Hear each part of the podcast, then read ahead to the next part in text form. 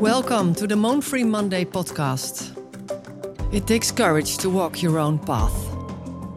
But living your true nature will make you a medicine for the world. My name is Sandra Brandt, a creative human being like you are.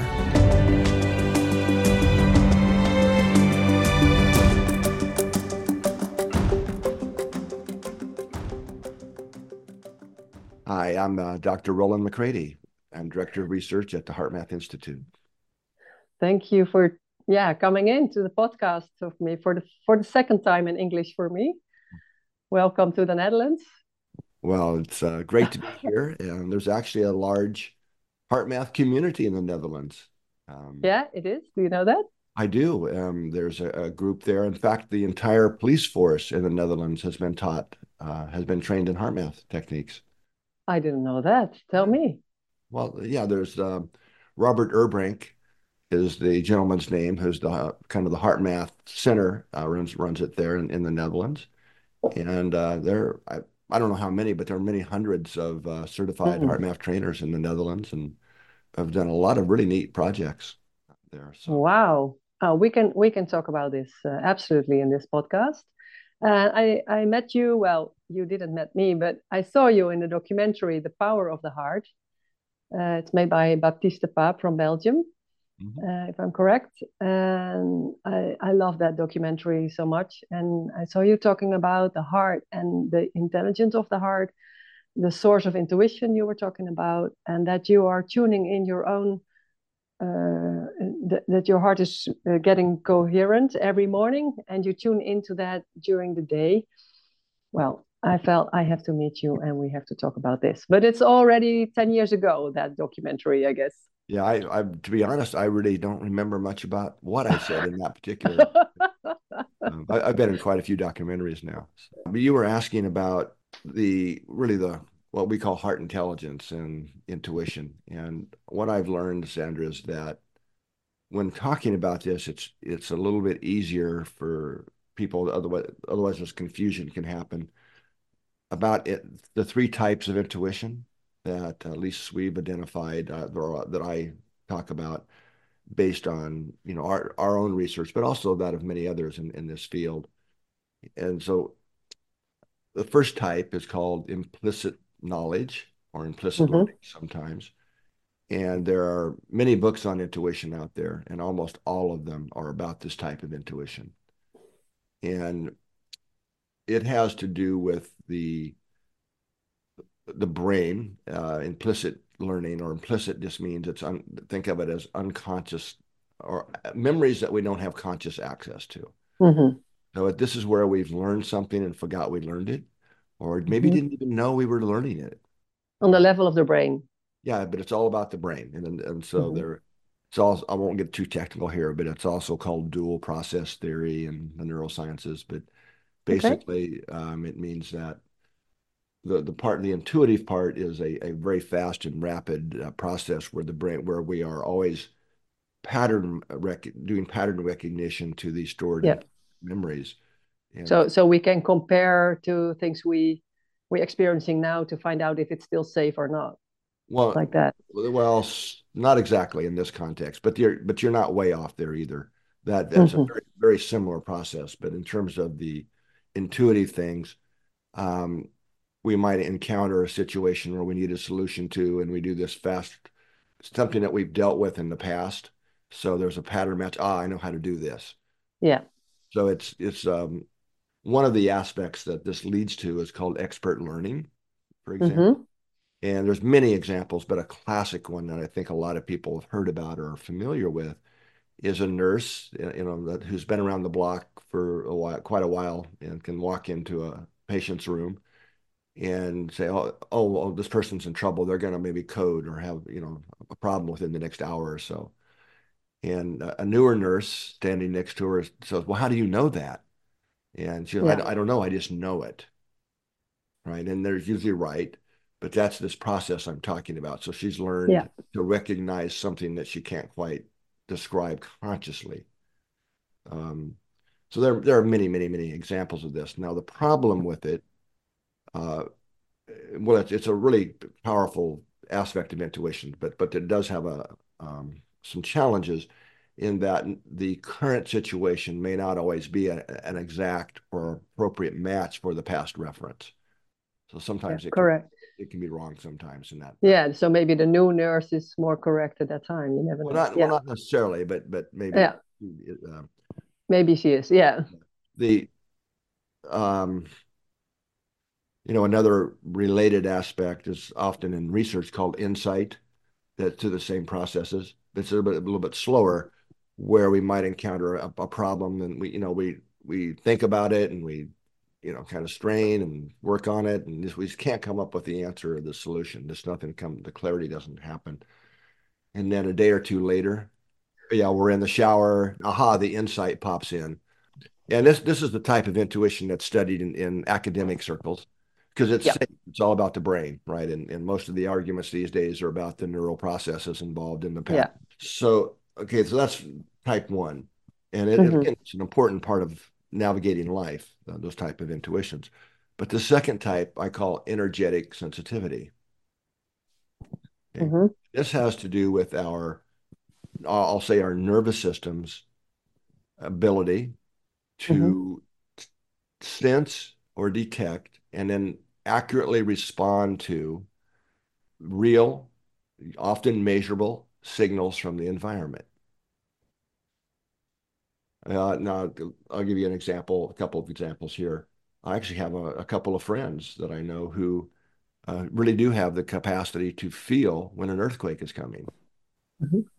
So we know now that you can measure changes in the Earth's magnetic field environment that precedes earthquakes. So there's absolutely no question that we are sensitive to magnetic fields in the environment.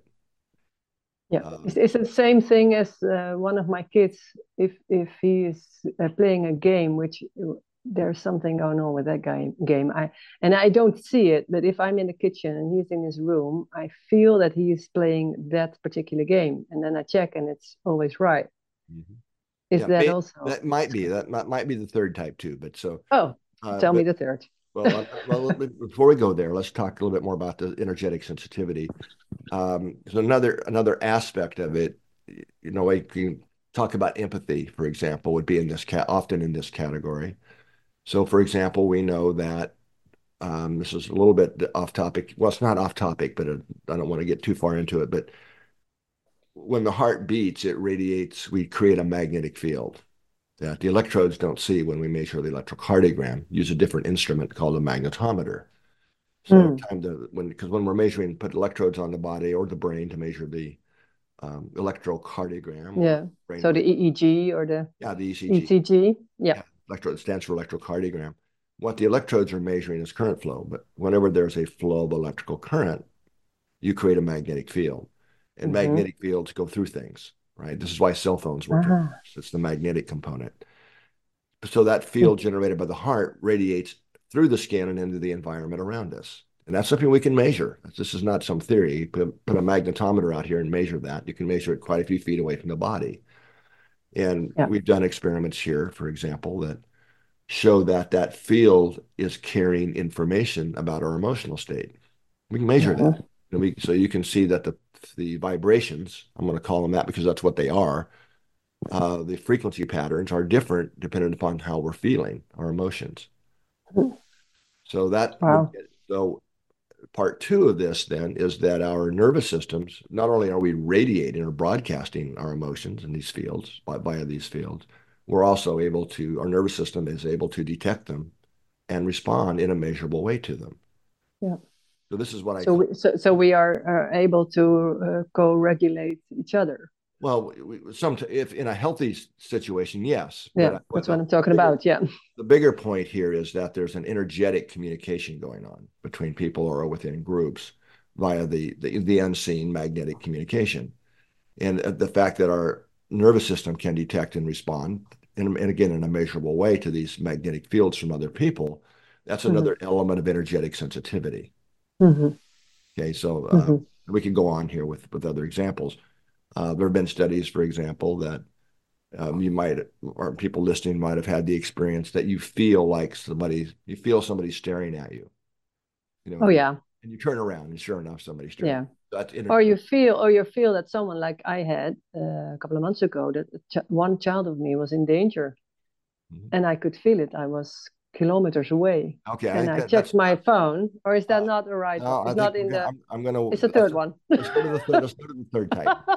I can't wait till the third. So energetic sensitivity is the second type that we've at least can identify and separate. Now the third type, is the type of intuition. I call it non-local intuition. Mm. Now these are the types of intuitions that we cannot explain away by the other two types. So everything else is number three. Yeah, so it has to do with, usually with things that are either in the future, right? Or at farther distances away than we could explain through normal energetic relationships. Yeah. Right. So like you just talked about a perfect example. The mother who knows their child or their kids are in harm's way, or they're up to something they shouldn't be doing, right? They're way farther away than what you could measure through the, the personal magnetic fields, other side of town or even the other side of the country. Many examples of this, right? Or twins that live, thousands of miles apart that feel each other, these types of many examples of this, in that case. There's a gazillion examples of non-local intuition. I've done many trainings and asked people, but still, I feel I find that I'm not a scientist. Is that there is information in the field all the time, and we can tap into that. That's right. That's correct. I mean, that's. Oh, excuse me. I'm just saying it's this is another category or type of intuition. Okay. So a lot of examples here. A common example, I'll give you just two here to make the point. Maybe somebody's name comes to mind that you haven't thought about or interacted with in years. And then he's calling. A childhood friend or a colleague from past or whatever. And that you start, suddenly their name pops into your consciousness. I wonder what, Bob's up to, or whoever it might be. And then you either get a letter from him or a phone call or something, usually within the next few hours or day or two. This happens to me all the time. And I think everybody's had that, or most people certainly have had that. I think so too. Another driving examples is another very common one. And so people that you might be traveling down a road that you go down every day, thousands of times or hundreds of times, and and you might not have even been conscious of it at the time. You slow down before you go over top of a hill or around a curve or whatever. And then you discover that there was an accident or, a dog or a child running out in the street or ice or something that you'd have been in trouble had you not done that. Right. And this goes on all the time. And a lot of times we're not even aware we did it. Right. So it's kind of always looking out for us in a way. So interesting this. Yeah. So these are all in the non-local type of intuition. And you kind of get where I'm going with this. So it's things about, or an intuition about the future, or it could be, I could go on and on here, but the bigger aspect, or the more important for our own growth and navigating the world with less stress, and ease and things is also within this category, but it's a little more refined than some of the examples I was just talking about. And this is really what you asked me about at the very beginning of your question. And this has to do with our own inner intuitive guidance. Now, I'll ask you a question here, and maybe the audience that's listening can reflect on this. Has there been a situation, could have been in the past few days, a week or whatever, recent times, that you were either asked to do something or thought you wanted to do something, kind of maybe ambition driven or whatever. It might be something you wanted to buy, or it could be many things, but you had a deeper inner feeling that that's maybe not the right or the best choice. Right? Well, yeah, many of those things. Well, right. But then, I always make the decision if it's, I try to feel from which point is this desire coming from? Is this from a trigger or is it from alignment?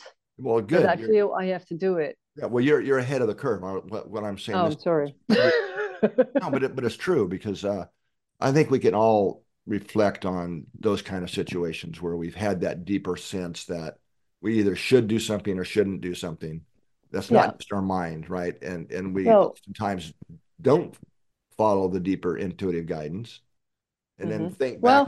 Well, one situation 2 weeks ago, I was thinking about this, but then I decided not to tell the audience. But there is a road nearby, which I in the weekends always cross without looking at the red light or the green light, because it's just very it's not very much traffic there. So on the bicycle, I just cross over. But then this particular morning, I felt like there was police behind me. There is I never see their police, and I didn't see it. I saw just in the corner of my eye a dark car, but I thought, no, it's not police, but I feel I have to stop here. So I stopped, and then this was not a police, but behind this car was the police on the motorbike. Okay. So which type is this? Yeah, that's sort of, I mean, that would be in the category of non-local, but it's not a perfect example of what I'm talking about. In terms of, well, maybe that was the reason I didn't tell you. Yeah. Well, that's okay. No, it's okay. I'm just trying to get the point here that, well, what I'm really trying to say, Sandra, is that a lack of alignment between the heart, I'll just call it the heart and brain, or heart and mind better, is the biggest source of stress for most people on the planet. Mm. And for many people, we do have those inner signals and we don't follow through on them. Mm-hmm. Correct. And then in hindsight, we look back and go, man, I wish I would have followed that sense. Yeah, and because of fear and being afraid and then not doing the thing you really feel you have to do, then I feel very unhappy. Then I get disconnected. Yeah, it can be fear, afraid of following that deeper sense of what. Yeah. Or for me, yeah. But more often than not, it's vanity. Or ego. It's the mind wants what it wants. Uh-huh. Right? I mean, it can be... For me, it's more fear. It's more the fear of being judged or whatever. That's for me, yeah. Well, okay. Well, I would put that in the kind of ego vanity side of things, fear of being judged, the way other people are going to see me, those kinds of... at a deeper level. But that doesn't... Yeah. Doesn't interesting. Really matter. So... To get more to the answer to your question, one of the things that we have heard since the beginning of HeartMath, and we started teaching people how to get more into what we call a heart coherent state, which literally measurably aligns the activity of the heart and brain, that people report and still do to this day that their intuition is greatly enhanced. I mean, it's not subtle. I mean, it's like a big change. And usually the second thing that comes out of their mouth they talk about is, and synchronicities have become a way of life, right? Yep. And that makes sense if you're really following your own, and if you're more aligned with your deeper intuitive inner guidance, you know, we end up at the right place at the right time for the synchronicities to occur and these types of things. Absolutely. Yeah, I recognize that one. Yeah. So that we did a series of experiments over a few years in lab-based experiments. Now I'm talking about very rigorous. I won't go into all the gory details of the research, because that's all published for people that want to know more, that level of details. But what we did is the first set of protocols, see if I can describe this kind of simply for people. The participants are sitting at a computer and they're all wired up with physiological measures like brain waves and electrocardiogram and skin conductance and these types of measures. And they're at this computer, and then an image is going to randomly shows up on the computer screen. That is either a very negative type image, you know, like a snake striking at the screen. I mean, they're quite jarring these images, or it could be an auto accident, you know, things that are kind of edgy emotionally. These are pictures that are well already known in research to evoke certain types of emotions and intensity of the emotions. So you got, I'll just call them, I'll use a scientific word here, the yucky pictures, you know, the ones that create negative typically. Yeah. And then on the other end of the spectrum, you've got bunny rabbits and nature scenes and flowers and things like this. Yeah. Now the key to this experiment is that the data is being recorded before you see the image, and these are very carefully controlled experiments. So there's absolutely no way that anyone can possibly know what the future picture is going to be. No, there was no rhythm between the rabbit and the car accident. Yeah, there's no rhythm. Well, they're truly randomly selected. Yeah, the computer doesn't even know what the future picture is going to be until the day after the data is collected. It's a truly hardcore random process. And the pictures are done in not an equal order. So trust me, there's no way you can possibly cognitively accurately guess what's going to happen. So that's an important part of that's all the detail I'm not going to go into because it's way too far. Yeah. Yeah. And for the hardcore scientists that want to know, it's all published and they can read about it. But the finding was quite surprising, even to me. In hindsight, it probably shouldn't have been, but what we found was that the heart is the first organ in the body to respond before, this is all before the image, what we call pre-stimulus. So somehow the heart knows what the future is going to be, what the future image is going to be. The heart then sends a measurable, and this is an important point, you can measure the neural activity that the heart is sending to the brain. Mm. So you have the heart response, change in neural signal going to the brain, then a brain response, then a body response. This all goes on very quickly. That it can be in some of the experiments many seconds before the actual future event. So first the screen was black, and then the heart knows already how to respond and send the information to the brain and backwards again. Yeah, but then you get a body response, and that's where it becomes a conscious, if we're paying attention to it. No, but that's important because that actually we have a lot of intuitive feelings that never become conscious just simply because we're not paying attention to them. It's a little bit different topic, but we only perceive what we attend to, what we pay attention to. So there's a lot of intuitive stuff that goes on that never rises to conscious stuff. Mm-hmm. Well, it's not off topic because it's all about paying attention. Well, it's about it, but it's not all about it. So it's the body response, you know, the gut feeling, the hair on the back of the neck is where it becomes a conscious feeling, I'm going to call it. Yeah. It may not be a voice in the head, but it can be as well. So the way I got this published back, this research that we're talking about now is back in the 1990s, late 90s for us. And at that time, I got this, you know, published in peer-reviewed scientific journals, right? Mm-hmm. Talk about that the heart appeared to have access to a field of information outside the boundaries of time and space. And of course, that was at that time, that was only supposed to happen or believed to only happen at subatomic scales, you know, photons and electrons that you could entangle and these types of things. But here we were showing it in hot, big organs, right? Relatively speaking. Now, in today, fast forward to today, that is no longer believed because in the quantum physics side, these same processes have been demonstrated now in rigorous lab experiments to happen at we call macroscopic scales, you know, whole atoms, groups of atoms and things. So that we were just showing it that this is happening in our hearts and to a certain degree our human brains long before the quantum physics side's caught up to show that. So I would often, or sometimes in presentations, if I'm in a live audience, ask, well, when I say a field of information outside the boundaries of time and space, well, what is that? What do you think that is? What does it mean? And you get all kinds of answers.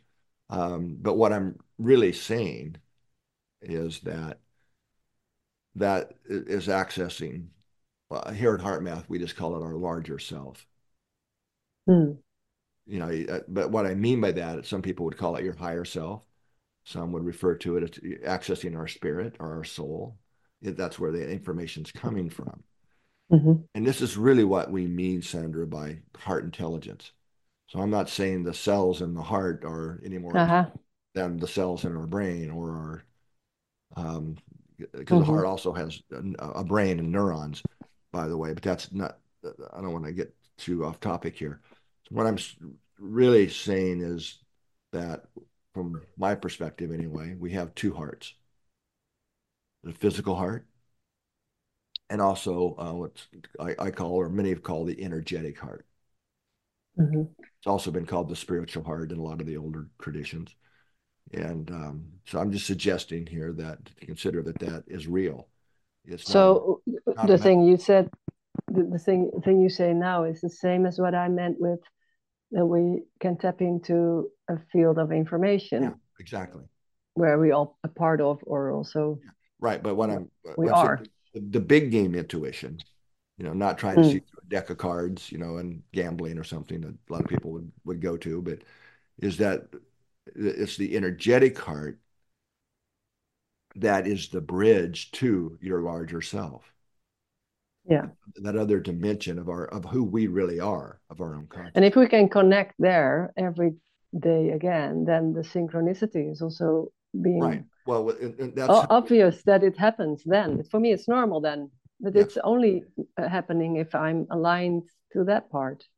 Well, exactly. So, and so part of the experiments I was describing earlier, we did them, and one of the first ones we did it with large 30 people, so pretty large in for our number of people in these kind of experiments. We had the same people go through these protocols twice. Once in their normal state, they came into the lab and we hooked them up and we were nice and pleasant. And then on we went with the experiment. Then in a counterbalanced way, sometimes when they came in, we would have them, we'd get them wired up to all the electrodes and things. But then we would take a few minutes and have them do one of the HeartMath techniques to shift into a heart coherent state, which we know aligns neurophysically, the heart and brain, the activity. And when they did that, the outcome of the experiment was very different than in the state. So getting into that heart coherent state and getting the heart and brain in sync had a definite impact on the that opens that intuitive channel between that I'm talking about, between the heart and brain. So do you mean that when that terrifying image would come up, then everyone did a bit more? Yeah, in that future image, if the so let's just say that the brain's response to the future image was much stronger if it had been coherent immeasurably. So especially at the frontal part of the brain, the prefrontal cortex, those parts of the brain were far more synchronized to being accurately knowing what the future picture was going to be. So that's why the police is very interested in this. Well, it's one of the reasons. We've done we do a lot of work in law enforcement and military as well.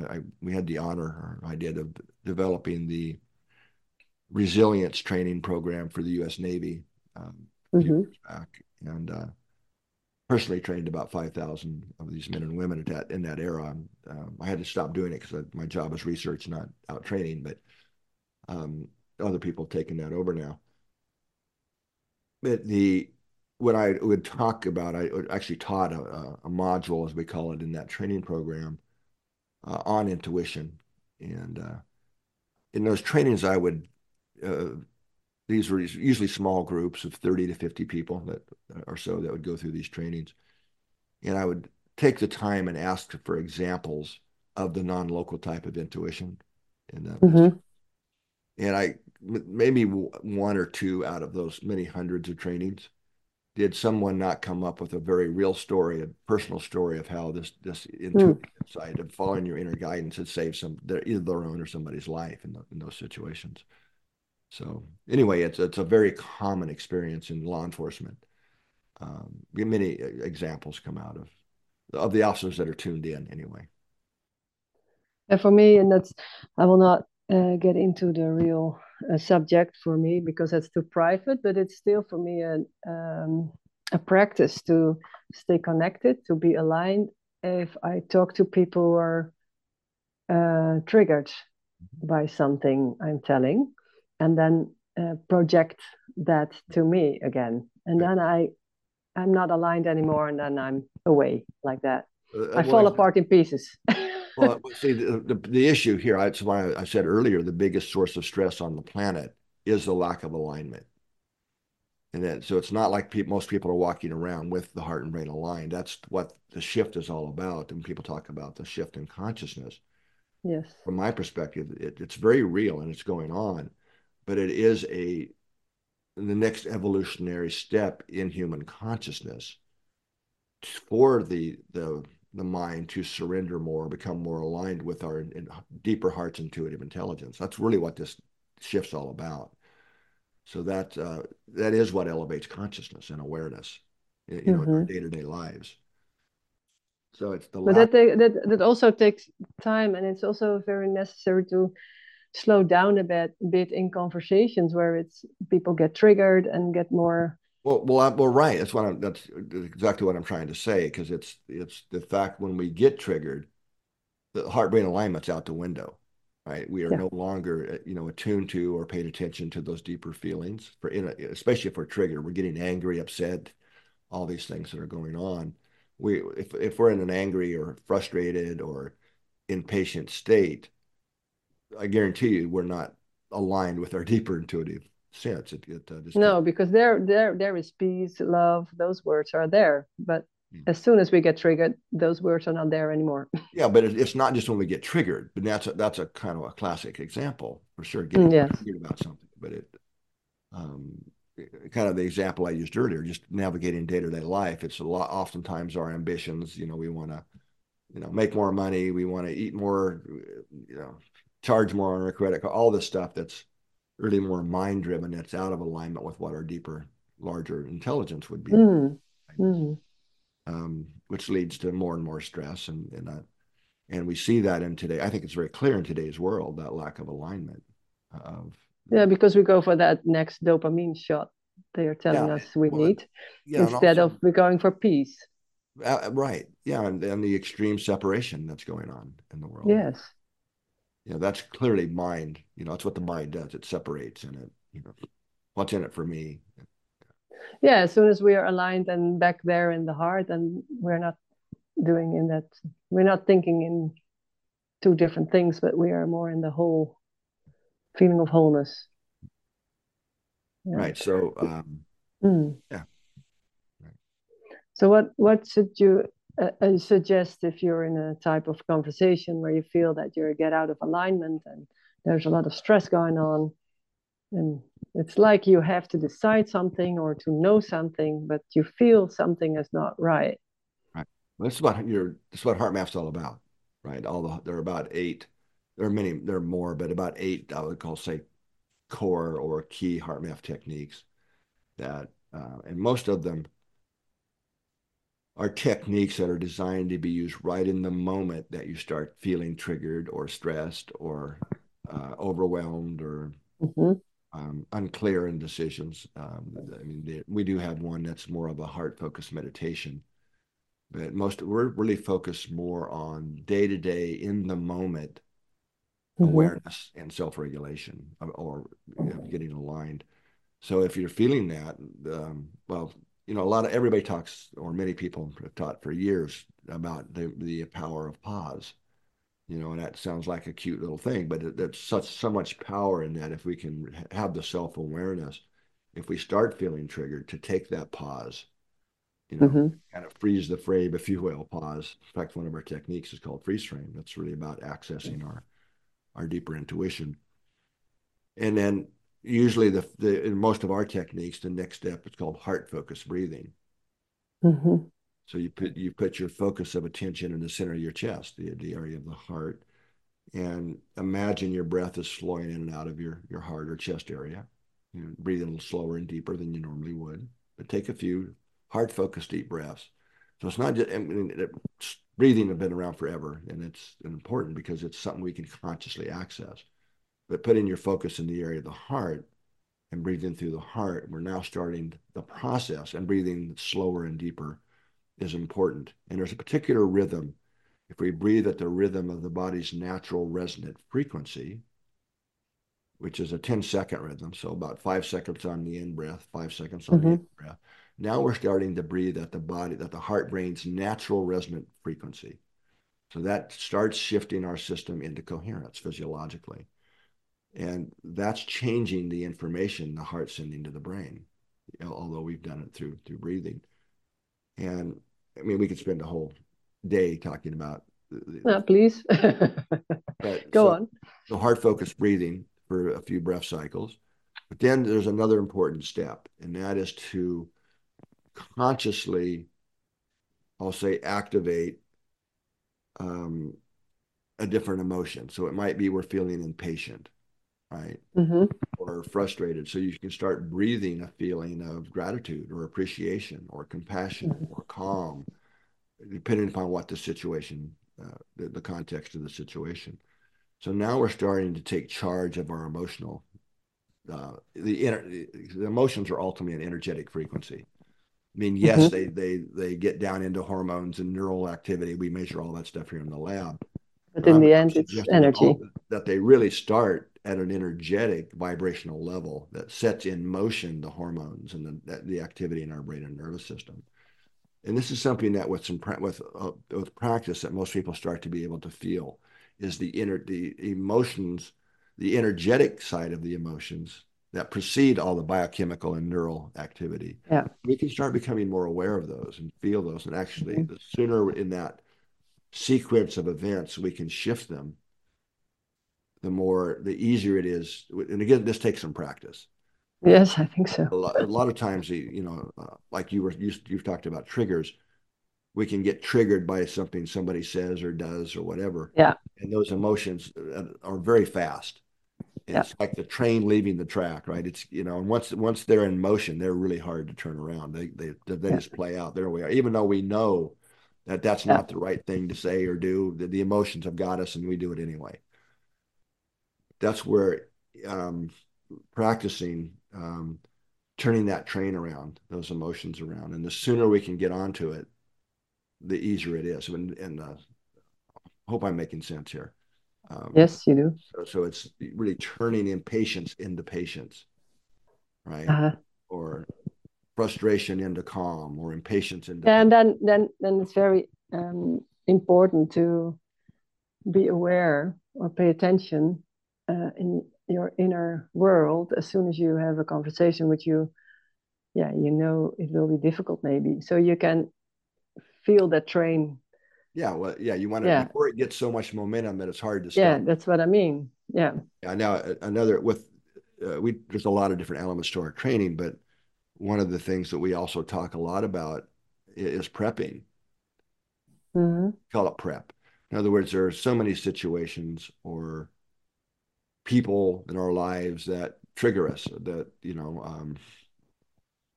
or for a lot of people, it might be traffic. Having to drive to work or home, where we get stressed and all this.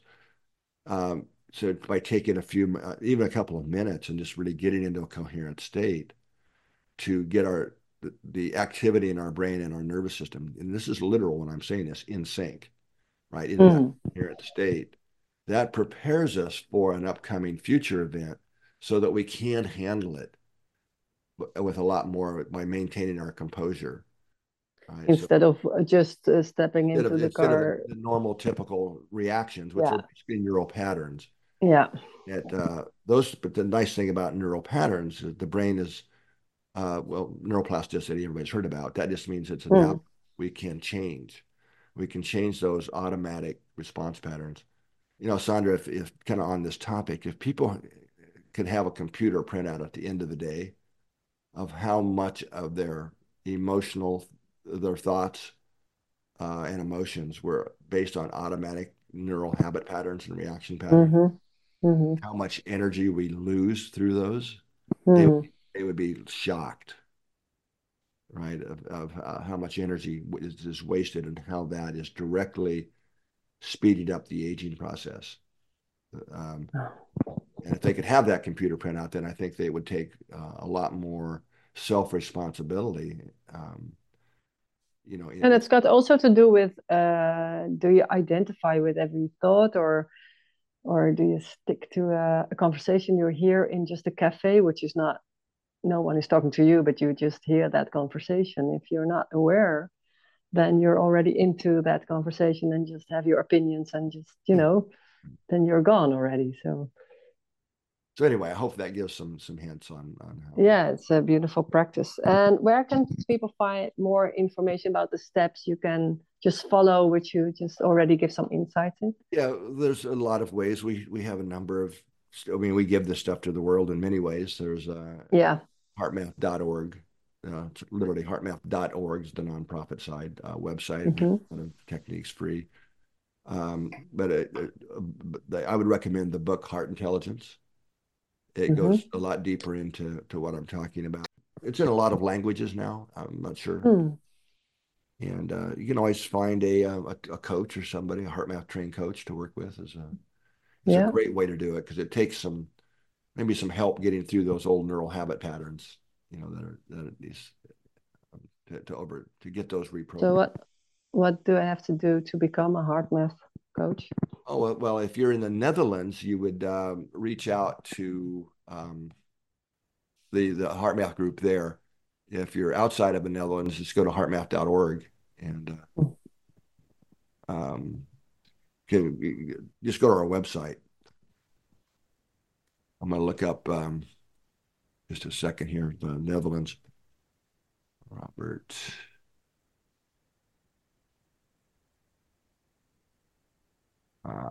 here we go. Let's see. It's HeartMath Benelux is the name of the HeartMath Benelux. Just do a search on that if you're in the Netherlands, and they'll guide you into how they approach trading, and or connect you with one of their existing coaches or trainers if you want to learn more about it. Yeah, and just a question, and a last question for you: how did it enrich your life? I'm sorry? How did it make your life more worthy with this knowledge? Well, your daily life right now. Yeah, I mean, it's, for me, I can honestly say truly, truly transformational. I mean, I've been doing this work for many years now, but probably the most, the turning point for me was my previous career was engineering. I was actually used to work for Motorola as a communication engineer, and then I had started my own company, a high-tech company in the field of electrostatics, and it was very successful. I mean, it's having a great time in many ways, but there was a deeper sense for me of, you know, something that I had more purpose here. Anyway, long story short, I met the founder of HeartMath, Doc Childre, and he was living on the East Coast at that time, and I was out there on business and thought I'd go meet this guy, maybe spend an hour, and I ended up spending 3 days. Wow! You know, and we hit it off, but I brought this was long before HeartMath formally existed as HeartMath and the techniques, but I got enough of the idea about taking heart intelligence seriously, and that it wasn't just a metaphor, that I started my own kind of practices. And over the next 3 months, I can honestly say I made more personal growth in many domains of my life than I had in many years of meditation. And I actually had a degree. Wow. At that time, I already had a degree in consciousness studies, one of my interests. So, wow.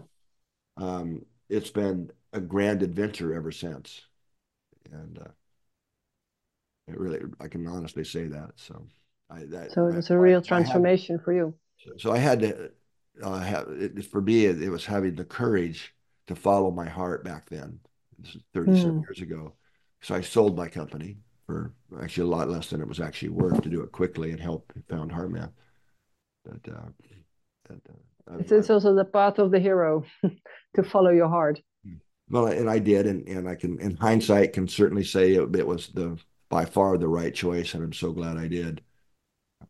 But it needs courage to. But at the time, it certainly did. Yeah, not anymore. You live already by synchronicity for a long time. Yeah, yeah. sort of. and that's still growing. That's one thing I can honestly say about the heart and the dimensions of consciousness. There's always another room. More to find out. Yeah. Right. Not just 4 rooms in the heart. Yeah. Thank you, Rollin, for this wonderful, well, it was not really an interview, but it was also not supposed to be. Did you like it this way? Was it good for you? Yeah, good. Okay, I can, well, maybe you can send me some more links if you want me to put under this podcast. And well, heartmath.org. Yeah, it's okay. All right, thank you very much. You have a great rest of your evening. Thank you. And your day. Enjoy your day. Bye-bye.